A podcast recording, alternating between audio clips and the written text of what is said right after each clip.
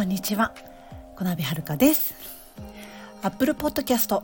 Spotify、Amazon Music、スタンド FM でお届けしているこの番組ではライター、司会、コンサル、ファイナンシャルプランナーと沖縄でパラレルワーカーをする私小鍋遥が日々のつぶやきを中心に明日のネタスパイスになるような沖縄ネタ、仕事ネタ、暮らしネタの3本柱でお届けしています。さてさて今日は仕事ネタ。今日はですね、えっ、ー、と、私が書き物のライター初心者の頃に仕事を見つけた方法をご紹介します。えっ、とですね、今、ライターといっても、えっ、と、ライターという仕事と、あと、ウェブライターという言葉があのあるんですよね。で時々ウェブライターの方とライターを混合されることがあるんですが実は職業としては全く違います。えっと、ウェブライターの方は、えー、ウェブウェブ記事、えー、まあ、主にこのウェブの検索1位とか、えー、そういったものを狙った専門の、えウェブ専門のライターさんです。そして私がやっている、えー、ライターはですね、あのもう各地に取材に行きまして撮影もしたりとか、えー、インタビューしたりとか現地にあの赴くあのライターとなります。まあね、あの現地に赴かない案件もあるんですけれども、ほぼほぼえっ、ー、と取材に行くライターということで、えっ、ー、とウェブライターとえっ、ー、と区別して取材ライターって言われることも最近ちょくちょく出てきましたかね。取材ライターって言葉はえっ、とウェブライターさんからえーと、教えてもらった言葉です。えー、私たちねあのライターの業界では取材ライターっていう言葉は日時使わないんですけれども、まあ、本当にあの取材に行って撮影して、うん、インタビューをしてっていうようなあの職業となります。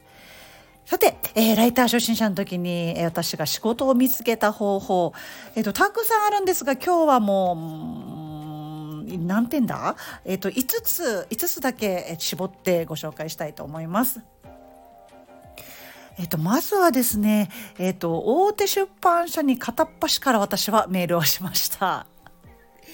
えっ、といってもですね日本全国各地の大手出版社にあの片っ端からメールをしたわけではなくて、えー、私はですね自分が住んでいるところ、えー、私は沖縄に住んでいますので、えー、沖縄の大手の出版社さんに求人がなくてもあのあってもなくても、え片っ端からメールしました。えっ、とあ今はどうかわからないんですけれどもライターの求人って求人にないんですよね。なのであの出版社さんのね代表メールとかにですねあの自分のあの履歴書をデータで送ったりとか、えー、初心者ですからね、えー、私何も経歴ないんですがあのとにかく書きたいんですと。えー、大学は高校高校出ましたで大学は、えっと、私は文学部の琉球文学っていうものを学んでたので、えー、そこで、えーと、フィールドワークっていうこともねフィールドワークと言いましたしたらですねその現地の方々の話を聞く調査をするっていう仕事なので、まあ、出版社の方々に言われたのが、えー、ライターがやってる仕事と同じじゃんっていうことで、えー、採用あのしてくださったね会社さんもいましたけれどもうん求人がなくても私は大手の出版社大体聞いたことあるなっていう出版社さんってあの皆様が住んでいるところにもあるかと思います。私はそこに片っ端から、えー、メールを送りました。えー、会社がどこの会社がいいとか悪いとかネットとかで調べるとかは私は一切やりませんでした。あのー、そういう知恵がなかったといえばそれまでなんですけれども、あの、ね、どこがいいとか悪いって初心者の頃ってわからないですよね。でまた口コミでいろいろ書いたとしてもそれが本当かどうかなんてわからないんですね。うん、なのでまずはあの初心者のこと頃は仕事を選ばず会社を選ばずひたすら片っ端から、えーとメールしました。そして2つ目が、え、ー、と、出版社の求人にひたすら応募したことです。えー、先ほど求人なくても勝手にメールを送りつけてたんですけども、えっ、ー、と、2つ目の場合は、え出版社の求人にひたすら応募したことです。えー、これの場合はですね、えっ、ー、と、まあ、求人が出てるということで、あの、あちら側も人欲しいわけです。でもこっちも応募するからにはそれなりのやっぱり会社さん選びたいっていう欲求が出てきますね。それは他の仕事とあの一緒でしてねいろんな求人があって、えー、自分がどこの会社行きたいどんな仕事したい、えー、どんなジャンルを書きたい、えーね、どんなあの出版社さんの雰囲気のもとで働きたいとかそういったものあるあると思うんですよね。そういったものでえ自分がいいなって思ったところへ私はひたすら応募をしました。えそして3つ目、えライター初心者の時に仕事を見つけた方法3つ目が、えフリーペーパーや雑誌の裏面にあるライター募集を見たら即応募 です。えー、そう先ほどのはですねあの求人求人誌とかあの新聞とかにちゃんとあの求人誌の方に載ってたものに応募してたんですが、えー、これの場合は、えーと、求人誌とかに載ってるものではなくて、えー、よくですねフリーペーパーとか雑誌の裏面に、え、ライターを募集してますっていうのがあのあるんですね。でも今の時代はちょっと分からないんですけども、えーと私がやってた15年前はあでも今も時々見ますよ。今も雑誌の裏面にあのライター求むとかねライター募集、えー、カメラマン募集とかそういったのは今でも見ますので、うん、あの今でもこういった募集はかかっているかと思います。でもこれの場合はですね私いいことだけじゃなくてちょっと自分が痛かったなっていうこともお話ししたいんですけれども、えーと、求人があるからといって、まあ、即応募ではあるんですけれどもあのやっぱ人間って第六感 多分あると思うんですよ。ちょっとから、う、あのフリーペーパーとか雑誌のこの内容ですね、えー、見てうーって思いながら応募したところはやっぱりあの出版社のね、えーと、面接に行った時にもうーっていう感じの回答されたりとか。あなたどこに応募したの？他にも応募したところあるんでしょ？っていうことを言われてあいやあのあの今は応募してないんですけども過去にはあの応募いくつかしたことありますと言ったらいろんなところに、えー、自分のことを出してる人はうちでは採用しないよってうちをめがけてくる人はあの私たちは採用するんだけどっていうところはありましたね。だからですね、えっ、ー、と、でも本当不思議なんですけれども、あ、ぜひこのフリーペーパーとか雑誌でぜひ書きたいなって思ったところは、すぐ合格したんです、私。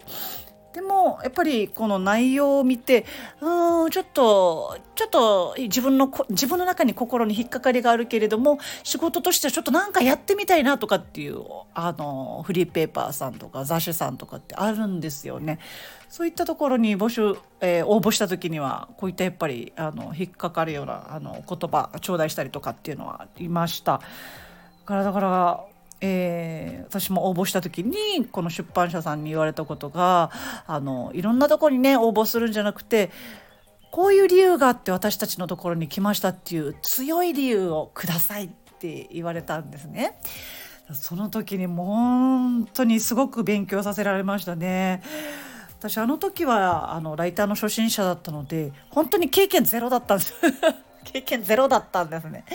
ゼロの中であのライターに応募しに行ったのでだからもうあの経験も何もないので結局人柄でしかも売ることできないんですよね。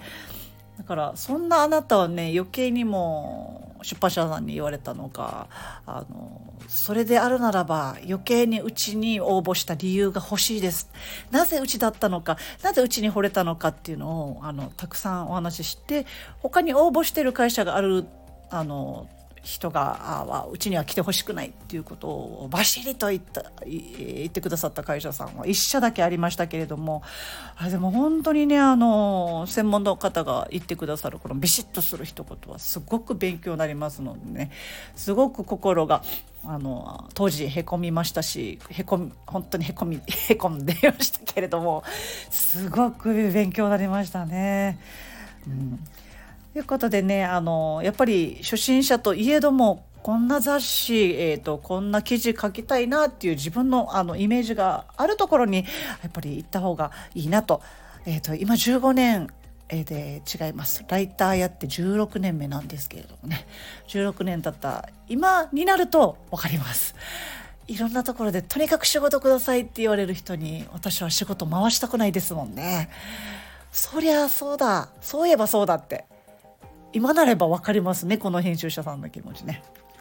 ということでこんな感じでした、えー、ライター初心者の時に仕事を見つけた方法4つは、えっと、ネットの求人でいいなと思ったら応募でございます。えーと、ネットの求人といってもねあの求人誌のネットバージョンっていうあのこともありますし、えーと、ツイッターインスタグラムフェイスブックなどでね、えーと、求人が出ることもあります。そこに、えー、と応募したことは私は何回だろうな。え3回？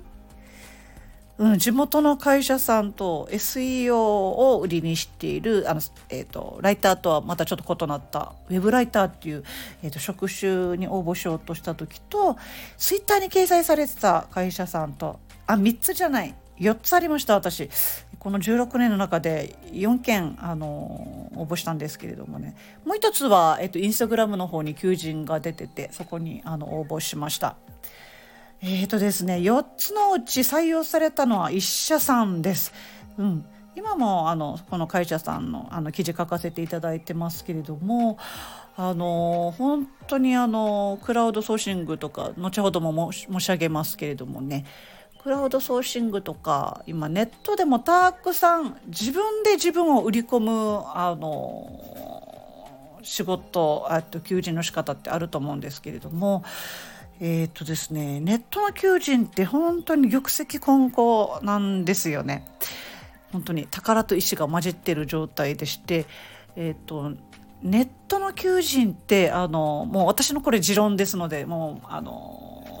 もう聞き流していただいてあの結構です。それが合ってるかどうかも皆さんであの皆さん個人で判断していただければと思うんですけれどもあのやっぱりあのネットの求人って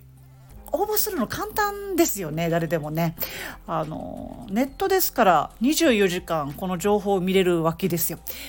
でネット上で、えーと、応募することもできたりとかするのであの DM とかね会社の代表さんメールとか担当者さんの担当部署のメールアドレスが書いてたりしてそこにメールくださいとかメールフォームくださいとかねえーと、全国の大手出版社さんでもこういったことをやってますよね。あの応募フォームがあってそこに自分の経歴とか名前とかあの特技とかねあの書くところがあってネット求人えっと、ネットで出されてる求人は基本的にですね倍率がものすごい高いんですね。それはなぜかといったら先ほど申し上げた通り誰でも応募できるからです。あのえっと、やっぱり先ほどのね私が申し上げた通りであの直接自分で求人がなくても応募したりとかっていうのってリスクがありますでしょ？